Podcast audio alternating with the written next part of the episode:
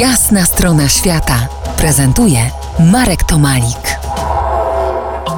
Przedświątecznym gościem y, jasnej strony świata Jędrzej Majka, z wykształcenia teologii dziennikarz, z zamiłowania podróżnik, autor książki Podróże za smakiem, czyli jak przyprawy zmieniają świat.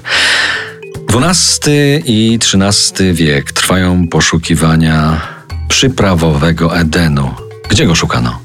No, tutaj kupcy arabscy, którzy mieli wtedy monopol na przyprawach, bardzo często zmylali tych, którzy pytali skąd pochodzą. Odsyłano gdzieś do Indii, odsyłano gdzieś do Chin, jeśli mówimy o takich miejscach, które można umiejscowić na mapie. Ale A nie bardzo, nad Morzem Czerwonym? Ale bardzo często właśnie były odsyłania też do Morza Czerwonego, ale w ogóle były odsyłania do jakiegoś mitycznego miejsca, którego nikt na mapie żadnej nie odnajdzie.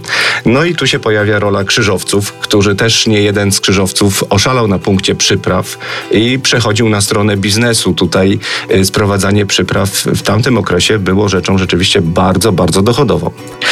W poprzedniej odsłonie Jasnej Strony Świata obiecaliśmy krucjatę pogorzki i ostry smak, ale jednocześnie orzeźwiający i mocno, ale to mocno regulujący nasze zdrowie. Imbir.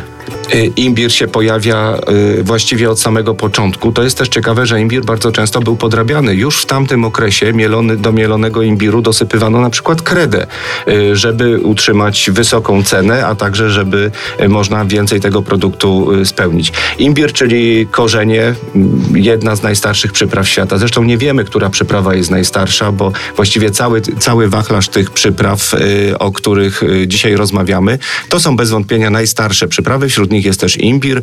Poczytamy w nich zarówno w księgach kulinarnych, ale także w księgach medycznych, sięgających y, czasów 3-4 tysiące lat przed naszą erą. W wiekach średnich dodawano go w Europie do gotowanych ozorów wołowych i krowich wymian w jarzynach. Piszesz w swojej książce. No nie brzmi to zachęcająco. W ogóle ta starodawna kuchnia czasem nas może przerażać, jeśli piszemy, y, jeśli czytamy o tym, co przyrządzano, ale zauważmy, że do tych takich rzeczy, które mogą być dość ekstremalne, zawsze używane były przyprawy. Zresztą troszkę później, ale w XVI wieku na Wawelu znajdował się nawet specjalny skarbiec przypraw. E, oddelegowany był specjalny strażnik, no nie była to komnata czy pomieszczenie, ale była to skrzynia zamknięta i kucharz zamawiał poszczególne e, porcje były wydawane. Chiny i Indie, stamtąd pochodzi imbir, ale teraz najlepszy imbir pochodzi podobno z Jamajki.